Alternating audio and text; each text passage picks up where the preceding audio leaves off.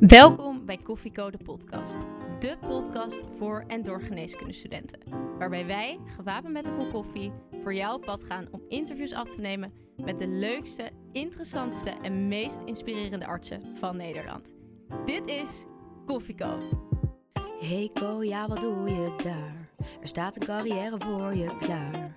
Maar je weet nog niet wat en waar. Een cappuccino maakt het minder zwaar.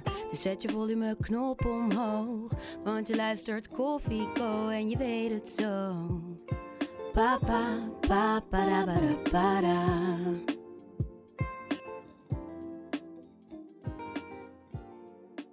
Leuk dat jij weer luistert naar Koffieko, de podcast. Wij zijn Eva. en Doris en met vandaag in deze spliksplinternieuwe aflevering dokter Marco Moent, maag-darm-leverarts in het Flevo ziekenhuis in Almere.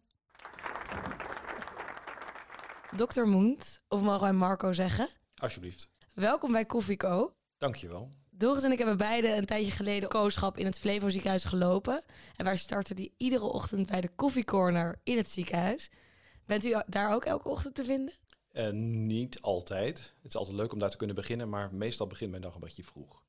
En dan is hij nog niet open. Dan is hij nog niet open. Dat is zo balen. En dan moet je het doen met de, met de automaten. Ja, vreselijk. Ja, en als je dan toch naar die corner mag, wat bestelt u dan? Zwarte koffie. Zwarte koffie. Ja. Geen suiker, geen melk. Geen suiker, geen melk, gewoon Jeetje. koffie. Simpel. Dat Ja, kunnen wij lekker, hè? onthouden. Fijn. We gaan het vandaag met u hebben over uw specialisme, de maag, darm en levergeneeskunde.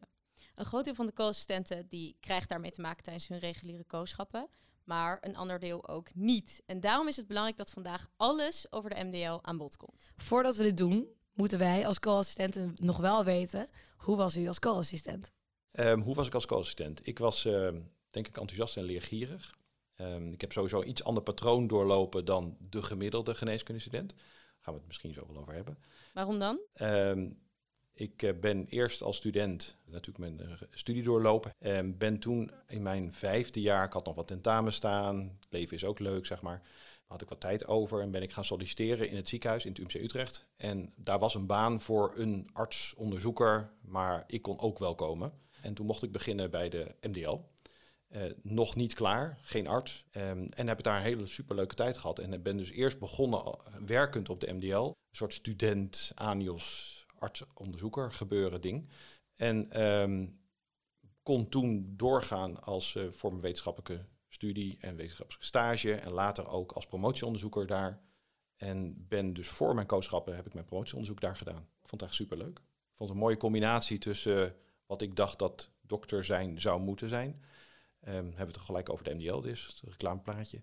Ehm, een beetje praktijk, een beetje eh, patiëntenzorg. ehm, en echt die mooie combinatie tussen interventies doen en zorg, chronische zorg.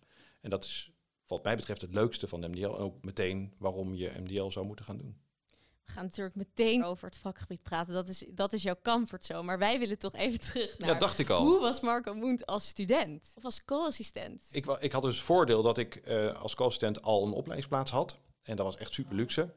Eh, dus ik kon echt binnenvallen eh, in alle kooschappen met al een soort bagage en een soort rugzakje. Ehm, maar ik vond echt elk kooschap leuk. Bracht dat u wel eens aan het wankelen in uw idee wat u wilde worden? Ehm, bij één of twee vakken. Bij de rest niet. Welke wel? Eh, intensivist. En ehm, dat is het belangrijkste, denk ik. En chirurg een beetje, maar vooral de SEH. Oh, ja, ja. Dat zijn de twee leuke dingen. Dat vinden wij ook wel eigenlijk allebei hele leuke vakgebieden. dus dat hebben we overeen. Hierbij. En het studentenleven, heb je daar een beetje van kunnen genieten? Ik denk meer dan een beetje. Ja, ik, ik heb volgens mij wel een goede balans kunnen vinden tussen studeren, hard werken. eh, vond ik ook helemaal niet erg. En eh, toch ook wel lekker genieten. Ehm, colleges, ja, ik was er niet altijd om negen uur. Ehm, ook niet altijd om half tien. Maar volgens mij als je een goede balans vindt, op het juiste moment ingrijpt, op het juiste moment studeert. En eh, toch ook wel gewoon geniet van wat er het leven je te bieden heeft. ehm, dan heb je denk ik de goede balans. En ik denk ook dat het jammer is dat het soms enorm veel druk staat op studenten om binnen vier jaar af te studeren. Omdat zeker als dokter, en daar wil ik niet alle andere eh, studies mee wegpoetsen, maar zeker als dokter heb je ook al een klein beetje bagage nodig over het leven. Je zit soms als jonge dokter tegenover iemand waar je iets moet vertellen over zijn of haar toekomst. En daar heb je wel iets voor nodig. En dat kun je niet alleen uit studeren halen. Dat is ook een beetje leven. En of je dat in je sport doet, of met commissies, of met studentenverenigingen, dat maakt aan zich allemaal niet zo heel veel uit, of sportverenigingen. Maar je moet wel een beetje meer bagage hebben dan dat je daar als 24-jarige of 23-jarige tegenover iemand zit, 25-jarige, ehm, en iets vertelt over zijn of haar toekomst. Ik denk dat die bagage echt nodig is. En die moet je ook halen en die moet je ook doen. En je niet helemaal onder druk laten zetten. Vind ik een mooie boodschap voor onze luisterende geneeskundestudenten. Niet te veel haast hebben. Ehm, wat je eigenlijk vertelde net is dat je tijdens je kooschappen al een best wel veilige positie had voor een opleiding. Had je ook onzekerheden als co-assistent? Zeker. Als je, als je weet dat je al wel een opleidingsplaats hebt, wat echt een luxe is, ehm, dan nog steeds wil je wel presteren in dat vakgebied. Of dat vakgebied nou heel erg nabij jouw wensen is of nabij jouw gedachtegoed is, of dat je dat ooit wil worden, nog steeds wil je, denk ik, tenminste ik wilde in ieder geval presteren. Ik wilde goed worden in dat vak. Dat is denk ik ook wat je wil bewerkstelligen als co-assistent. Ga, ga, pak het. Het is je moment en jouw moment om Ehm, iets te leren, iets te doen, iets te horen, iets te voelen, iets te uit te proberen, zonder dat die volledige verantwoordelijkheid als medisch specialist op je hangt. Pak dat moment. En dat heb ik in ieder geval voor mijn gevoel wel altijd gepakt. Ik vond het echt super. Ik, vond, ik, ik denk dat ik mijn coachschap als het leukste moment van mijn studie heb ervaren. En waarom vond je het zo leuk? Omdat het je mag. Ik was niet meteen de uitbloeier in studeren, maar iets in de praktijk zien, iets in de praktijk doen, een patiënt zien, een situatie zien, een ziekte ervaren en dan thuis gaan studeren op dat moment en op dat ziektebeeld. Ja, dat is zo leuk, omdat je dan meteen de praktijk en de theorie kan combineren. Kan je je nog een moment herinneren uit je kooschappen dat je zo uh, gefascineerd was door een ziektebeeld of door een patiënt die je had ontmoet, wat je altijd meegenomen? Neurologie was niet mijn ding, persoonlijk, en niks ten nadele van alle neurologen in Nederland. Ehm, maar het was niet helemaal mijn ding. Maar als je dan iemand tegenover je hebt die echt een ziektebeeld heeft, een neurologisch ziektebeeld heeft, waar je eigenlijk toch een beetje voorbij bent gegaan tijdens je studie, of in ieder geval wat je niet helemaal boeide. En dan die patiënt zien die daarmee te maken heeft. En dan thuiskomen en toch die boeken openslaan van ja, dat heb ik toch een beetje langs zij geschoven. En dan toch zien van nou, wat, wat een impact dat voor iemand kan hebben. Ondanks dat je dat in primaire zin niet zo interessant vond, wordt het eigenlijk toch stiekem wel interessant. Ja, dan prikkelt dat toch wel. Enorm. Klinkt nu wel natuurlijk allemaal echt fantastisch. En dat is het hmm. ook. We moeten echt van onze kooschappen genieten. Dat besef ik me ook. Maar het is soms ook wel eens zwaar. Vond je het op momenten ook wel stom op co te zijn? En wat zijn die momenten waarop je dat stom vond? Ehm, ik had best wel wat uren dat je soms voor situaties was of in, in, in nachtdiensten zat, dat het eigenlijk toch gewoon helemaal niet leuk was. En um, gynaecologie, verloskunde was ook niet helemaal mijn ding. Ehm, en als je dan inderdaad s'nachts um, staat en je bent toch wel eens wel een beetje moe en uh, je hebt best wel een lange dag gehad.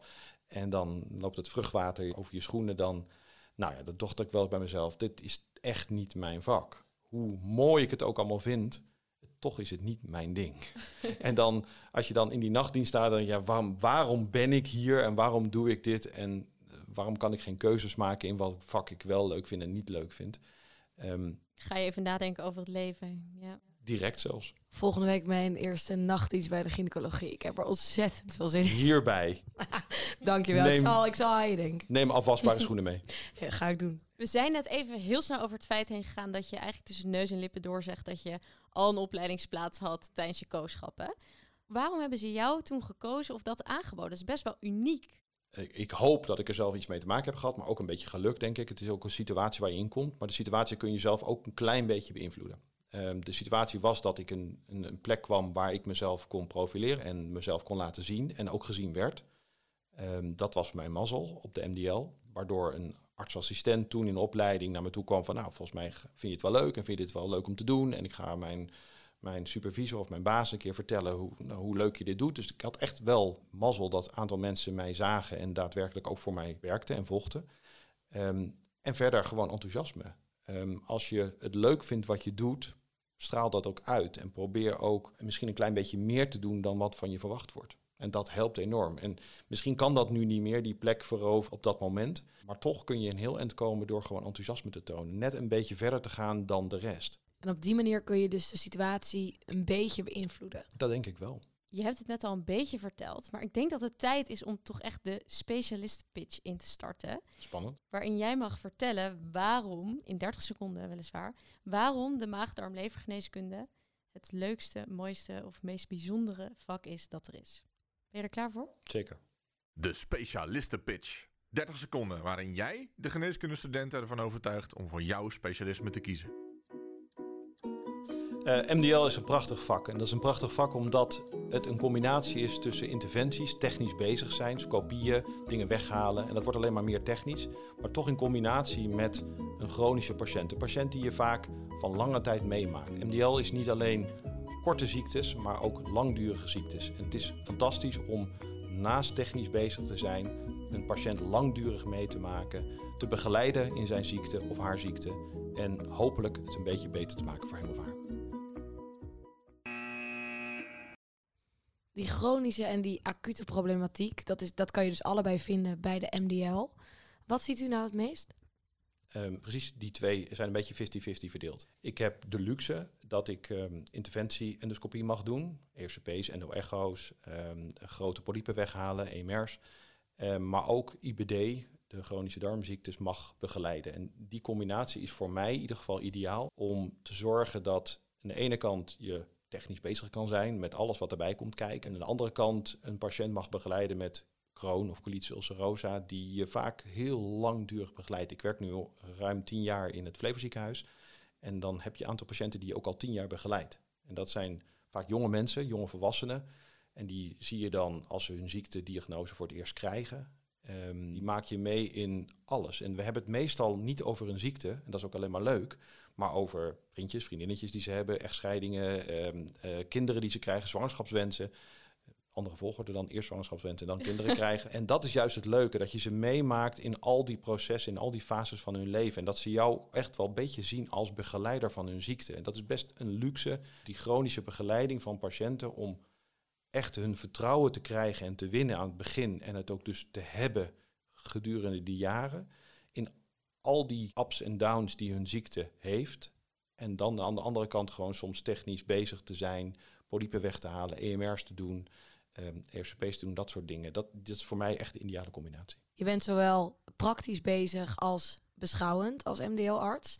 Um, kan je ons eens je week schetsen? Het leuke is nogmaals ook bij, bij MDL-arts, anders dan, uh, dan misschien een internist of een chirurg, is dat die afwisseling er is. Ik zou uh, heel soms in de praktijk, gewoon omdat we de planning hebben, heb ik een hele dag poli. En dat is echt best hellish, zeg maar. Dat is echt niet leuk. Ik vind het echt vreselijk. 40 patiënten of zo. En je bent er echt helemaal klaar mee. Dus daarom weet ik ook dat ik goed de keuze heb gemaakt om geen internist te worden. Maar normaal gesproken heb ik een afwisseling. Ik heb ochtends poli of s middags poli en dan andere dagdeel uh, scopie. En dan heb ik nog wat zakelijke dingen.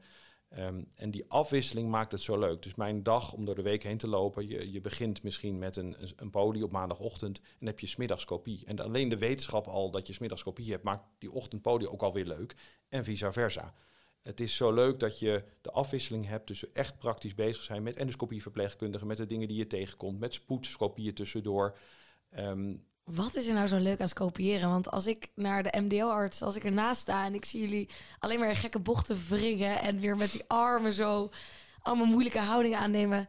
Vertel, wat is er zo leuk aan? De meeste patiënten die um, überhaupt komen en die zeggen: waarom zou je dit leuk vinden? Zeker met coloscopieën van je moet wel iets van poepen houden of je moet wel iets van... De, al dat soort opmerkingen zijn, die komen echt dagelijks voor. En waarom vind je dit überhaupt leuk? um, en dat snap je ook wel, maar ik denk dat elke MDL zou zeggen dat hij niet per se van poep houdt. Want daarom reinig je die darmen ook. En helaas komen we natuurlijk soms tegen de darmen die niet zo schoon zijn. En dat vinden wij ook vervelend. Maar het leuke is zo dat je uh, maag-darmstelsel, de tractus digestivus, is zo'n interessant orgaan. Het is zo leuk om binnen te gaan en, en te zien hoe die functie werkt en juist die ziektes proberen te op te lossen. En zeker de afgelopen, nou, ik denk 10, 15 jaar is de MDL zo gegroeid en zijn wij zo bezig geweest met het wegnemen van chirurgische interventies, waar je eerst nog voor een operatie moest gaan, waar je eerst nog een, een, een halve darm of een stuk darm moest inleveren om polyp te verwijderen, kunnen we dat nu gewoon endoscopisch. En dat is zo ontzettend veel betekenend voor mensen. Besef wel dat een, een, een grote polyp weghalen bij de MDL, moet je misschien een nachtje opgenomen blijven ter observatie, maar verder kun je daarna gewoon weer alles. Als je een hemicolectomie hebt of een, of een partiële darmresectie hebt, ja, dan heb je zes weken problemen van. Met alle problemen daarna, met, uh, met naadstenose, met uh, lekkages, postoperatief. Dus er zijn zoveel problemen die je kunt wegnemen door iets endoscopisch te doen. En dat maakt het technisch zo boeiend. Los van het feit dat je inderdaad in een darm zit en dat er inderdaad poep zit en nou ja, enzovoort. Oké, het, het, is voor patiënten, biedt het een uitkomst en het is technisch uh, leuke handeling. Maar als co-assistent hou je nooit een keer zo'n, zo'n hoe heet het eigenlijk, zo'n scopie? Scope. Scope? Scope. Zo'n scope vast. Hoe kan je nou als co-assistent weten dat dat je ligt of dat je daar goed in bent? En dan is gelijk de tegenvraag, waarom zou je het niet vasthouden? Met andere woorden, vraag het. En volgens mij is dat ook de taak. Er zijn co-assistenten bij ons op de scopiekamer en je ziet best wel verschillen. Uh, je ziet mensen die in een hoekje staan die niks zeggen. Er zijn co-assistenten die meteen wat vragen en, en, en uh, kijken of het kan en, en, en dichtbij staan en um, misschien opmerkingen maken. Hoe zit dat dan? En dat is misschien ook wel de tip die ik geef. Ben er. En je hoort best wel van die MDL-arts als het even niet uitkomt. Maar vraag gewoon. En als jij een keer een scope wil vasthouden die ergens in een dikke darm op dat moment zit, vraag het. Ze zeggen wel eens dat het een beetje op videogaming lijkt, toch? Is dat zo of niet? Zeker. Ik uh, speel nog steeds computerspelletjes en dat heb ik heel lang gedaan. En dat is het ook een beetje. Het is toch, um, wat, het, wat het denk ik um, leuk maakt, is dat er geen boven, onder, links of rechts is in een darm. Uh, het is een, een, een 3D-wereld waar je in zit en je moet ook dat 3D begrijpen. Dat zie je ook bij bij AJOS MDL, die leren scopiëren, die hebben op dat moment geen idee nog welke kant ze op moeten um, als ze een bocht moeten ingaan. En dat, dat, dat gevoel van ik zie niet wat boven en onder is. Je moet ook alles loslaten, wat links en rechts en boven en onder is. Je moet gewoon zoeken naar dat beeld en je bent in een soort virtual reality waarin jij het zeuken wil bereiken. En als je dat spel, spel met alle haken en ogen en, en, en aanhalingstekens ziet, dan wordt het ook echt leuk om, nou ja, game win te halen als je het zeukum of het ilium bereikt. Begeleidt u ook op deze manier uw AIOS? Zeker. En dan laat u ze gewoon gaan in de virtual reality van de darmen. Nou, je vraagt inderdaad, wat denk je? Ja, nou, je moet natuurlijk al een beetje kijken naar de, de patiëntveiligheid. Natuurlijk. Maar je gaat wel, je gaat wel zeggen, wat, wat wil je nou doen? Wat zijn nou je oplossingen? Wat is je probleem? Um, um, dus als je vastzit als, als, als, als AJOS, MDL en je weet niet hoe je verder moet komen, dan ga je zeggen, nou wat is nou je probleem? Waarom kom je niet verder? En wat zijn je oplossingen? En welke oplossingen heb je voorhanden om verder te komen? En daar probeer je in te gaan sturen en ook in te motiveren zonder. Het is heel makkelijk om de scope over te nemen en het even voor iemand op te lossen en dan weer terug te geven. Maar je wil eigenlijk die AJOS zover krijgen dat hij zelf de oplossingen gaat aandragen. En het gewoon zelf een beetje probeert. Het is natuurlijk gevaarlijk, je moet natuurlijk opletten, maar je hebt ook niet meteen gelijk een groot probleem. Raak je wel eens in de stress tijdens een scopie omdat je even niet weet welke kant je op moet? Ik denk dat het gezond is dat je altijd in de stress blijft raken. En dat moet je denk ik voor de rest van je werkzame leven blijven doen. Je moet alert blijven, maar het wordt wel steeds minder en minder vaak. En um, toen ik net klaar was als, uh, als MDL-arts en je gaat grote polypen weghalen. En dan ga je altijd een klein stukje verder. Want je, komt als AJOS, um, word je zeg maar in, in de wijde wereld gegooid. En dan moet je nog steeds een beetje hetzelfde als een rijbewijs. Uh, je kunt rijden, je kunt veilig rijden, je weet, je, de, je weet de verkeersregels, maar je bent natuurlijk nog niet goed. Um, en dat moet je ook beseffen. Dus je, je bent zeker nog niet klaar als medisch specialist. Dan kun je alleen, je hebt je brevet gekregen om iets te doen, maar je moet nog steeds leren. En sterker nog, dat zijn de mooiste jaren om te blijven groeien en die steile leercurve te halen. Je gaat dus ook steeds verder. Dat betekent op een gegeven moment dat je bijvoorbeeld een grote polyp hebt en je legt daar een lis omheen en je drukt op het pendaal om het weg te halen. En dan duurt het net een beetje langer dan je gewend bent. Nou, geloof me, dan kun je je polo shirt wel uitwringen. Dan is het echt wel een dingetje. Um, maar langzamerhand, uh, gedurende de maanden, jaren. En natuurlijk maak je ook complicaties en dat hoort er ook bij. Geen, geen, je kunt geen dokter zijn zonder complicaties. Um, iedereen die dat zegt, spreekt niet de waarheid wat mij betreft. Je, je maakt complicaties, hoe rot ze ook zijn, hoe slechte nacht je er ook van hebt. Het hoort erbij. En um, het is ook goed dat je er een slechte nacht van hebt en dat je ervan baalt en dat je er nou ja, verdriet van hebt. Of misschien wel denkt, ik ben niet goed in dit vak. Het hoort er allemaal bij. Het is een deel van het opgroeien in dit vak. Maar je zult um, Spaanders maken, je zult brokken maken. Wat zijn complicaties die een MDL-arts maakt? En heb je er zelf wel eens één gemaakt? Ik heb ze als AIOS al gemaakt en ik heb ze als MDL-arts zeker ook gemaakt. Je hebt natuurlijk je polykant en dat is misschien iets minder het woord complicatie. Uh, maar ook daar maak je fouten in. Ook daar gebeuren dingen onder je handen. Hoe rot dat ook is. Ehm, er gebeuren gewoon dingen die je mist. Ondanks dat je zo super je best doet, ehm, gaan er gewoon dingen verkeerd. En je moet altijd terugkijken, had ik het anders kunnen doen? Maar het zal nooit 100% goed gaan. Want je kunt niet bij iedereen een CT maken, je kunt niet bij iedereen MRI's maken, je kunt niet bij iedereen alles doen om alles maar zeker te zijn. Ga je naar de scopie, ja, dan maak je gewoon brokken. Ehm, de belangrijkste die mij bijgebleven is, is als AJOS, vrij aan het einde van mijn opleiding, um, was een vrij jong meisje, een beetje op de rand van 18, waar ik een, een oprekking van de slokdarm mocht doen. En um, ik heb die oprekking gedaan zonder supervisie. Dat kon ook nog. Het was echt de laatste maanden. En ergens voelde je al dat het lastig was. En dat je denkt, nou, ik heb iets verkeerd gedaan. Dan ga je kijken en dan controleer je dat. Dan denk je, nee, ik zie toch niks. En dan toch heb je zo'n zo'n gut feeling dat het niet goed was. Um, dus je instrueert ook op de uitstapkamer haar ouders en dat meisje nog een keer van, ja, weet je, als je problemen hebt, als je klachten hebt, als je koorts krijgt, als je pijn hebt, dan, uh, dan moet je echt, echt bellen. Zelfs het weekend nog, vlak voor mijn vakantie, heb ik nog ingelogd in het ziekenhuissysteem. Zag haar niet op de SCH. Ik dacht, nou, het zal wel goed gekomen zijn. Um, en dan vlak voordat je weggaat, zie je toch dat ze op dinsdag, um, dat was op vrijdag deze interventie, dat ze op dinsdag op de SCH is geweest. Met een perforatie van haar slokdarm. Wat best een vervelende complicatie is. Vlak voordat je op vakantie gaat. Uh, en dan zie je dat ze wel gebeld heeft naar de SCH maar toen niet ontvangen is en nog even moest wachten en kijk het maar aan. Dus al die dingen, al die scenario's die in je hoofd bent doorgegaan, die, uh, die, die zijn dan bewaarheid. Um, ga je op vakantie en toch elke keer in je achterhoofd denk je, dat is echt best vervelend, dit. Um, het eerste wat ik deed toen ik thuis was van het vliegtuig, um, is inloggen in het systeem en kijken of ze nog leefde. Nou, dat was gelukkig zo. teruggekomen, superveel support gekregen van mijn supervisoren. Die zeiden, wij, dat is ontzettend rot, maar je hebt het principe lege artis uitgevoerd. En wil jij die confrontatie met die ouders aan, of wil je het niet? Of wil je dat ik het begeleid? Nou ja, ik zei, ja, weet je, ik ben bijna klaar. Ik moet het zelf kunnen. Uh, en dan ga je dat ook doen. Um, maar het is, dit is, dat, dat staat me nog steeds bij. En dat moet misschien ook wel. Het doet pijn, het is hard, het is vervelend. Um, maar het, het zorgt dat je op de grond blijft staan. En alle kunde die je hebt geleerd, dat het ook gewoon fout kan gaan. Heeft dat jou onzeker gemaakt? Op dat moment wel even.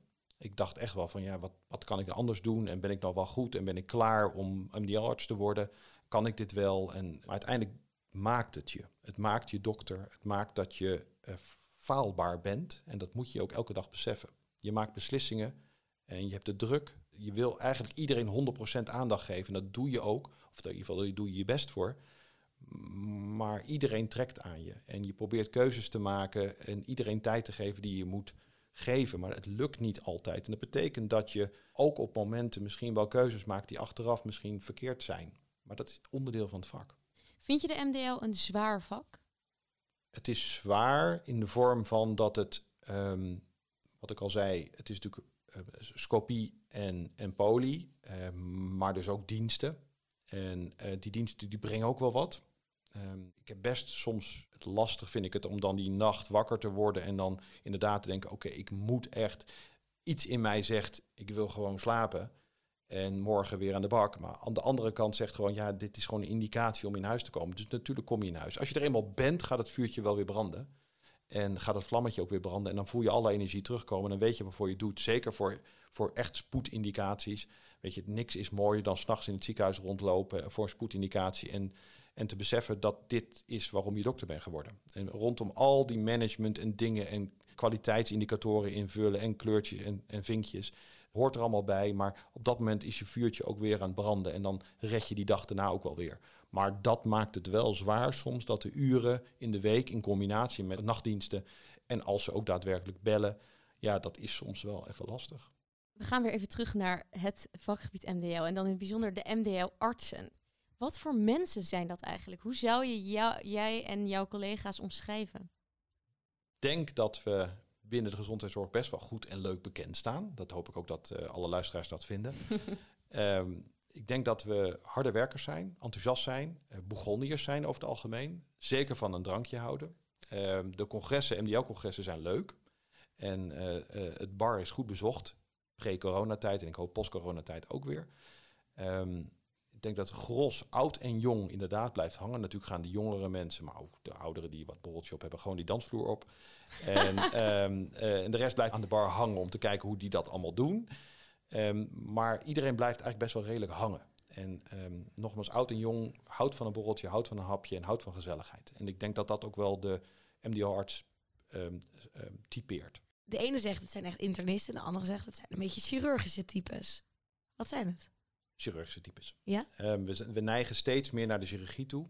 Um, oorspronkelijk komen we uit het beschouwende vak. We zijn natuurlijk eigenlijk internisten, net zoals de cardiologen, et cetera. Komen we oorspronkelijk uit de interne of het beschouwende vak. Inmiddels 100 jaar oud, ruim 100 jaar oud is de MDL. En, en, maar we schuiven steeds meer richting die chirurgie.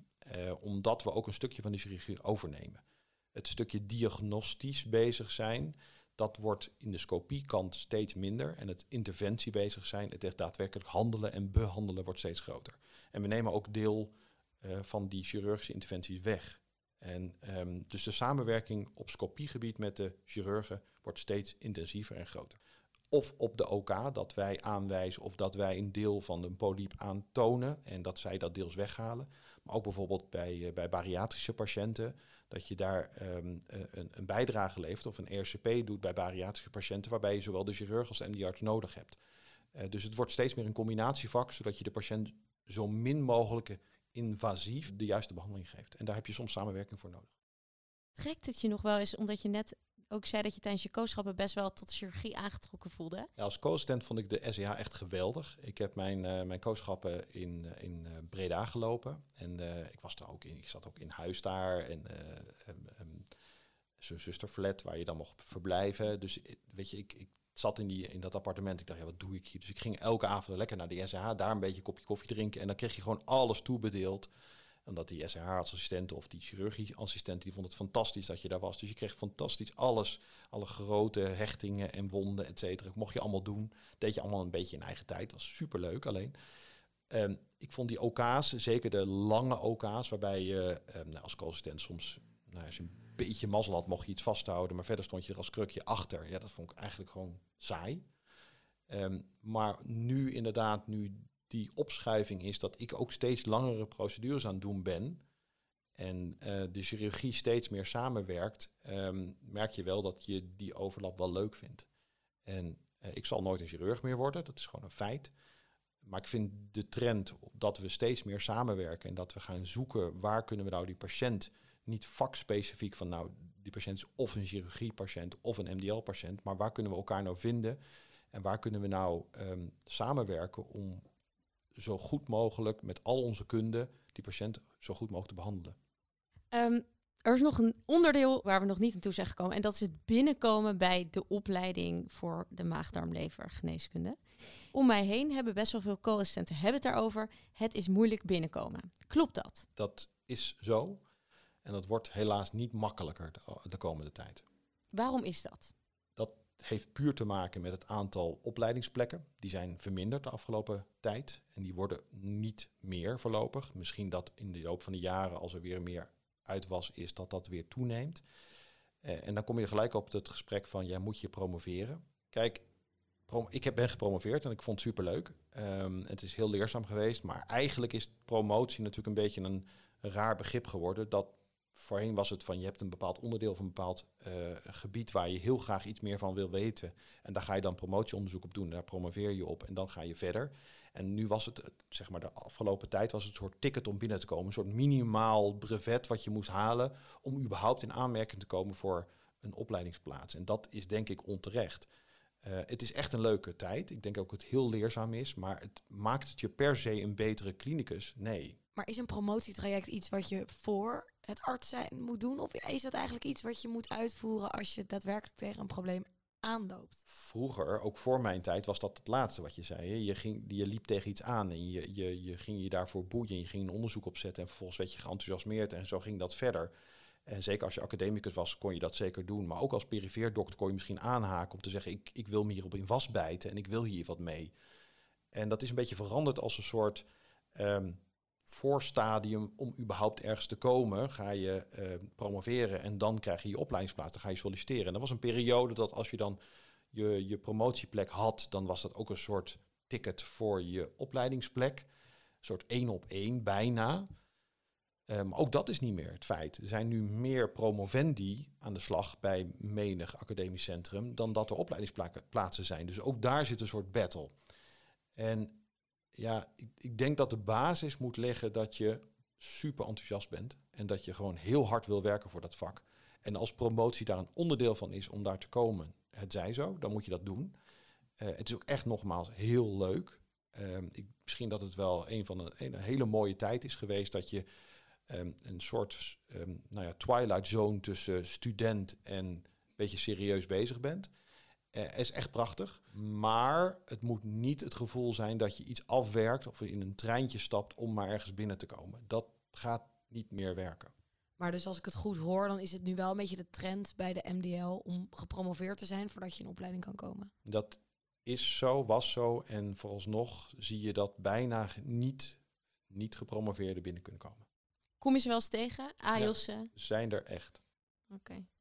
Maar dan... Uh, Schaars ja, dan schaten ze op uh, professioneel niveau of uh, hebben ze conservatorium gedaan. Ja, dan heb je in ieder geval een ander ding inderdaad. Je moet vaak wel een ander dingetje hebben om binnen te komen, andere ticket. Um, maar helaas het klinicus zijn, het gewoon passie hebben voor patiëntenzorg, die, dat is er nog geen eentje van. En dat is misschien wel Gek, aan jullie um, als co-assistent om dat in de toekomst te veranderen. Uiteindelijk moet je goed klinicus zijn, wil je dokter zijn. En uh, al die andere dingen zijn misschien bijdragend, maar niet per se we hebben het hier veel over in de gezondheidszorg, over het promoveren, de noodzaak om te promoveren om in opleiding te komen. En veel mensen zijn, ik delen uw mening. Gaat het iets veranderen in de toekomst?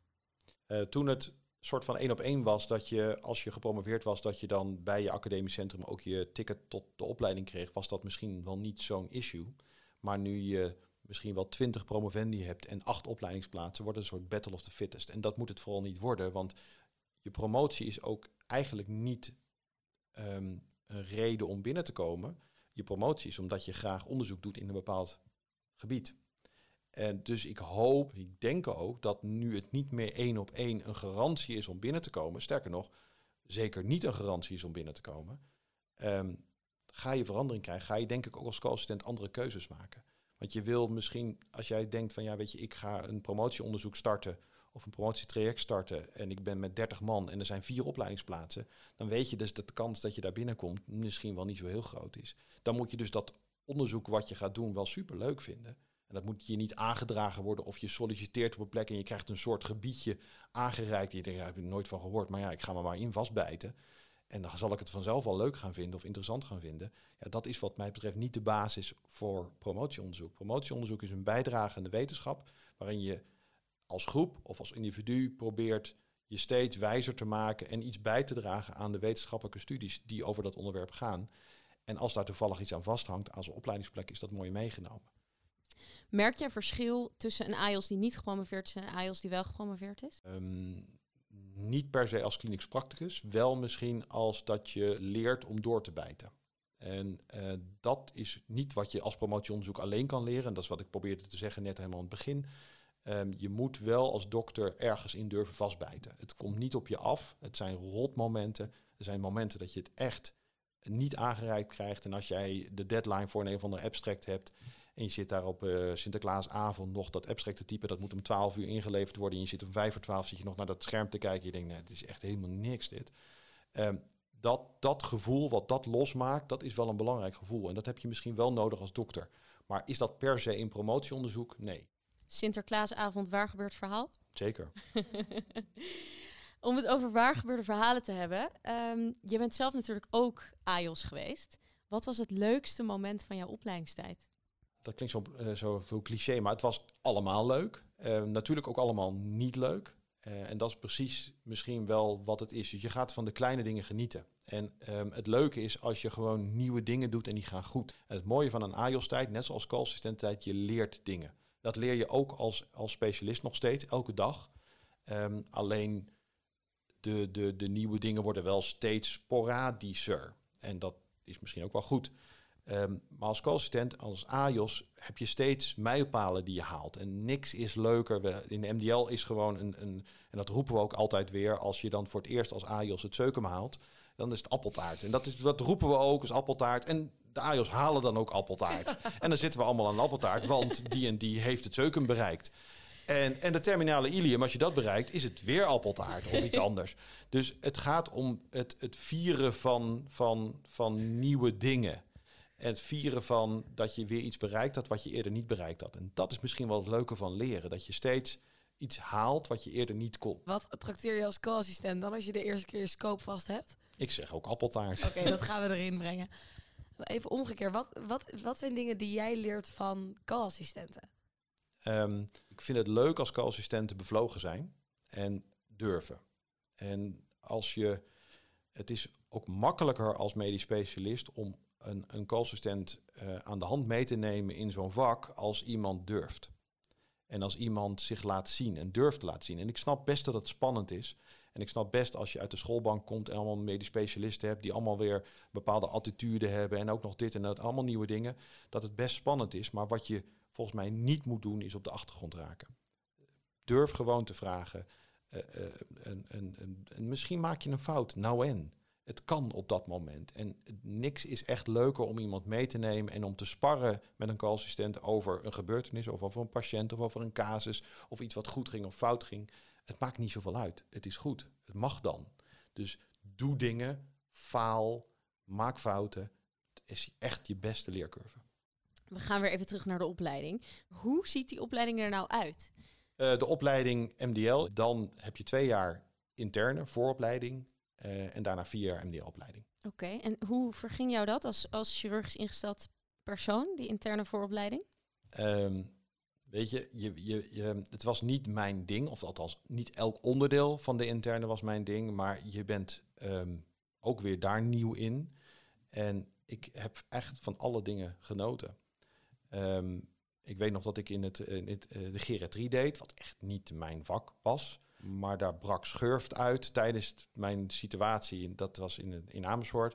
Daar brak schurft uit. En daardoor mochten we eigenlijk al als, A, of als AJOS of als assistent op de afdeling... mochten we ook niet meer in het ziekenhuis. We hadden een soort achterdeur waar we uit moesten en in moesten. En uiteindelijk was het natuurlijk geen patiënt meer. Want dat was allemaal half een soort corona-periode. En uiteindelijk zijn we, hebben we IKEA-lampjes besteld. We zijn gaan schilderen. In die, in, en het, weet je, het gaat erom dat je er toch weer wat van weet te maken.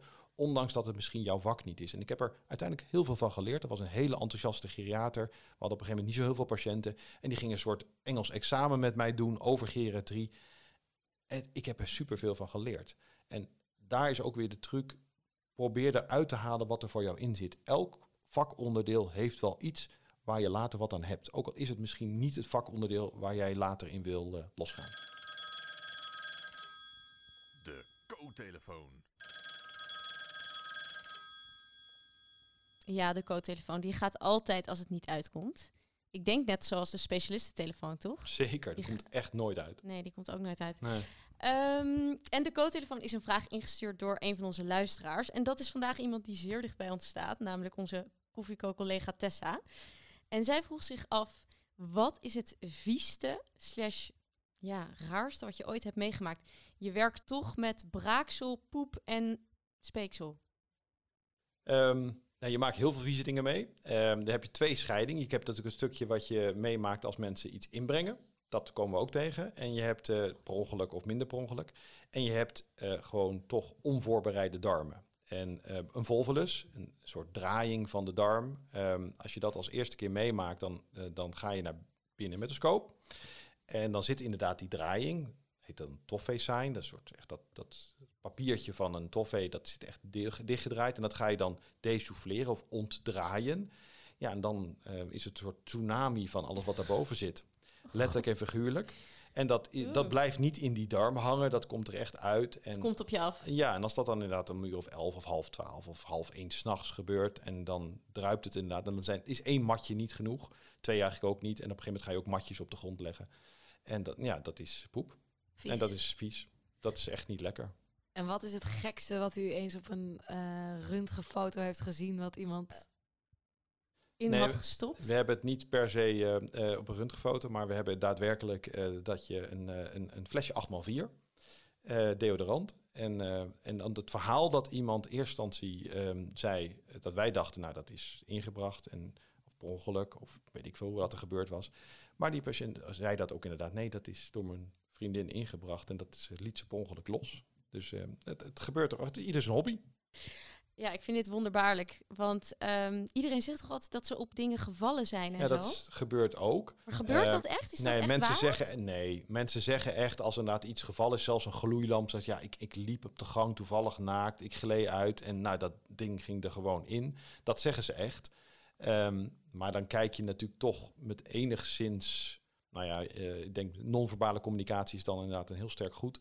En ehm, sommige dingen hoef je niet uit te spreken, maar je weet genoeg. En dan speel je mee. Tuurlijk. Waarom zou je dan de druk erop zetten? Nee, dat hoeft ook helemaal niet. Nou, ieder zijn ding. We hebben het natuurlijk over de darmen en over gezonde darmen. En daar hoort ook het microbioom bij. Ja, Waar volgens mij veel eh, onderzoek naar wordt gedaan en ontwikkelingen zijn op dat gebied. Ehm, en voeding speelt daar natuurlijk ook een belangrijke rol bij. Gezonde voeding. Hoe grote rol speelt voeding voor jou in jouw vakgebied? Nou, grote rol natuurlijk.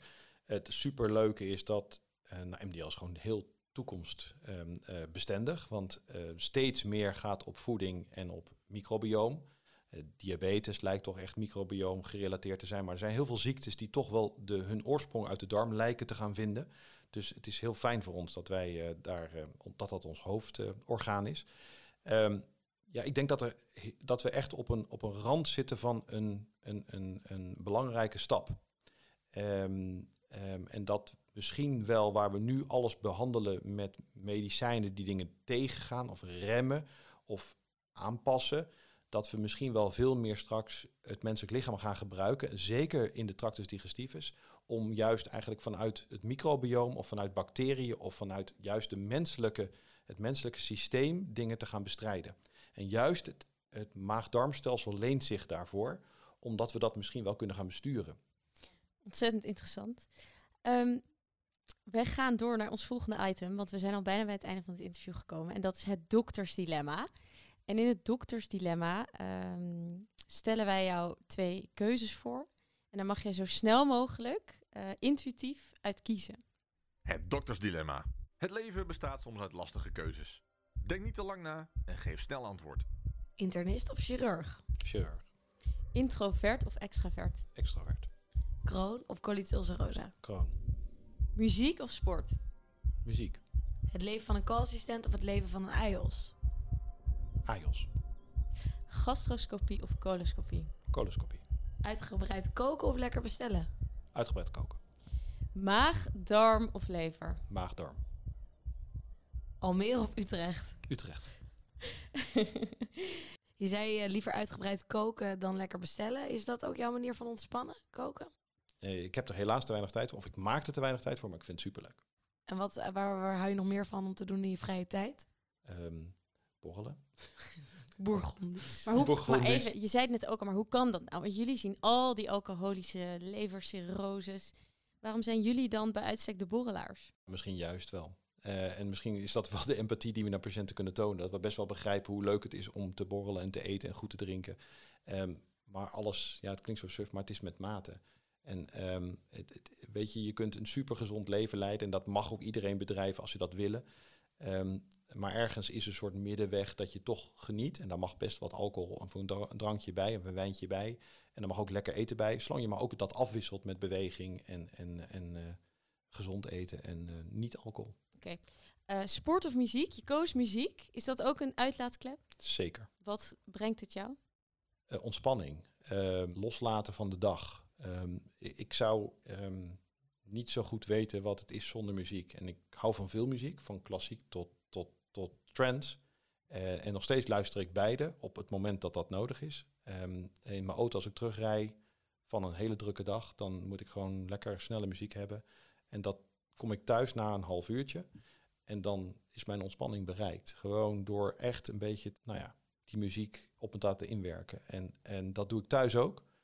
Ehm, thuis gaat muziek ook soms ten nadele van de buren soms een beetje harder aan. Ehm, maar dat brengt zoveel. Het brengt zoveel ontspanning. Het brengt zoveel dat je ergens jezelf op een plekje zet. Ehm, door die muziek kom je even uit die routine waar je in zat. En dat kan als je zeker een zware dag hebt gehad, of het zijn dingen die tegengevallen zijn, of ehm, het is niet gegaan helemaal zoals je had gehoopt, Of je maakt een complicatie, of het is, ehm, je supervisor was boos op je, of je wist een antwoord niet. Het geeft je even dat plekje waar je moet zijn. Tenminste, voor mij. Bezocht u voor corona ook nog eens een concert? Zeker, eh, heel veel. En ik had heel veel kaartjes in 2020 voor Tivoli. En die zijn allemaal niet doorgegaan. En ik baal er nog steeds vreselijk van. En ik hoop dat ik ze ooit kan inhalen, maar ze worden maar van datum naar datum gezet. Maar ook festivals ben ik nog steeds super fan van. En het is echt heel leuk om je even los te wanen van de chaos van de dag. Met deze boodschap sluiten we hem ook af. Uh, maar voordat we dat doen, hebben we nog ons belangrijkste item, namelijk de tip. Jouw gouden tip voor de luisterende co-assistenten, jonge dokters, wie er dan ook luistert. Wat is jouw tip? Ja, ik denk dat ik het er al een beetje heb laten doorschemeren, maar wees enthousiast, wees passievol. Durf te praten, durf te zeggen, durf te vragen, durf te doen. Um, maar vooral wees, ben er. En zit niet op de achtergrond op bankje rij 3 tijdens een grote visite of tijdens whatever. Maar ben er gewoon. Doe het, vraag. En je zal zien dat 95% of misschien wel 99% van de medisch specialisten dat alleen maar super waarderen. Dit is een hele waardevolle tip. En ik denk dat, dat iedereen dat ook morgen kan gaan doen. Doe het. Begin ermee. Mooi. Dan uh, sluiten we bij deze af. Marco, ontzettend bedankt dat je hier wilde zijn en dat je je verhaal wilde doen over de MDL. Toch wel het leukste vakgebied dat er is eigenlijk. Hè? Per definitie. En luisteraars, jullie ontzettend bedankt voor het luisteren. Uh, blijf dat ook doen. En uh, like ons op social media, volg ons op Spotify en um, wie weet tot de volgende keer. Ba, ba, ba,